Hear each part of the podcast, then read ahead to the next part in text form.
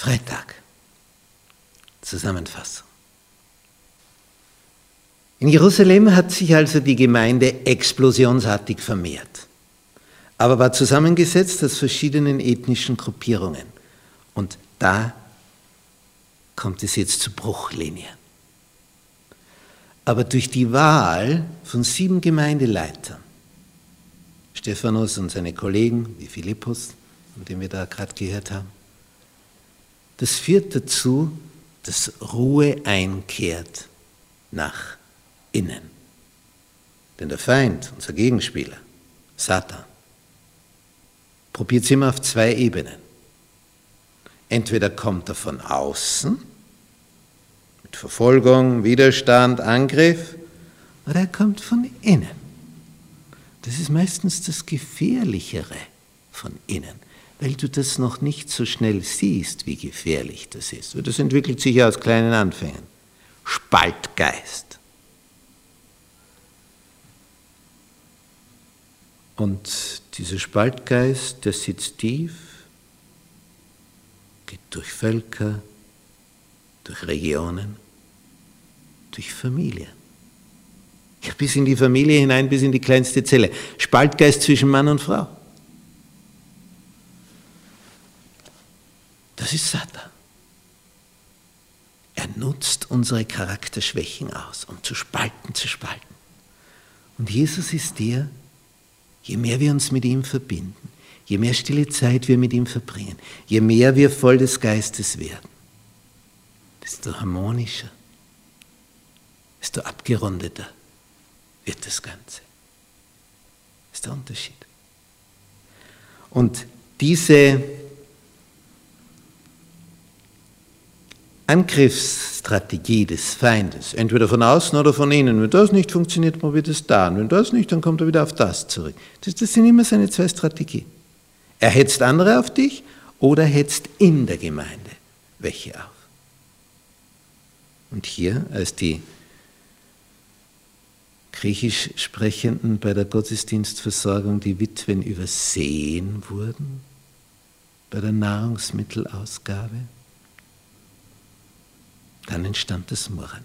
Aber durch diese Wahl der sieben Gemeindeleiter kam Ordnung, war stabil. Jetzt hat sich natürlich der Feind geärgert, dass diese Gemeindeleiter so gute Leute waren, denn sie waren Männer voll guten Rufs, voller Weisheit, voll Heiligen Geistes. Und die sind unschlagbar. Wenn man nur solche finden würde, in genügender Anzahl. Und als Satan sieht, welcher positive Einfluss von diesen neuen Gemeindeleitern kommt, versucht er die auszuschalten.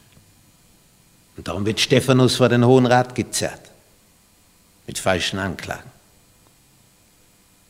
Und es ist Satan, der über diesen Hohen Rat die Mitglieder wirken kann, weil die sich schon so verbissen verbohrt haben in das Gegenteil dessen, was richtig ist, sodass sie sogar zu einem Mord an Stephanus fähig werden.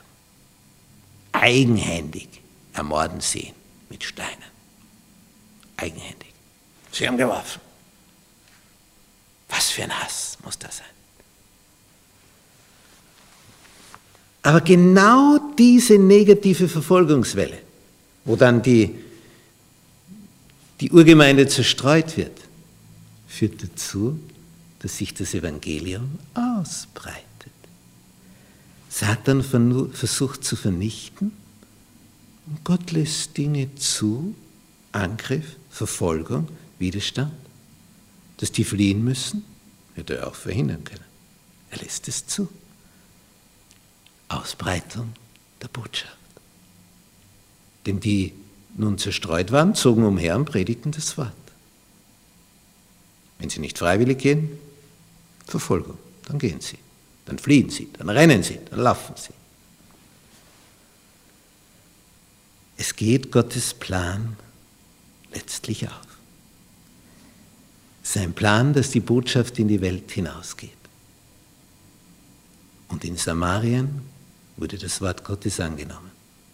Und dieser Philippus hat die Botschaft bis nach Afrika getragen, weil er einen wichtigen Mann, eine Schlüsselfigur zu Jesus geführt hat. Im direkten Auftrag Gottes, der sagt, geh zu der Straße, die öde ist, die einsam ist. Und dann kam dort der Kämmerer auf seinem Wagen vorbei, der Finanzminister aus Äthiopien. Die Koordination Gottes ist unübertroffen. Er kennt die Herzen.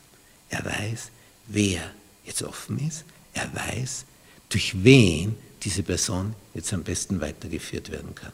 Und so hat er es zustande gebracht. Wie groß ist unser Gott? Amen.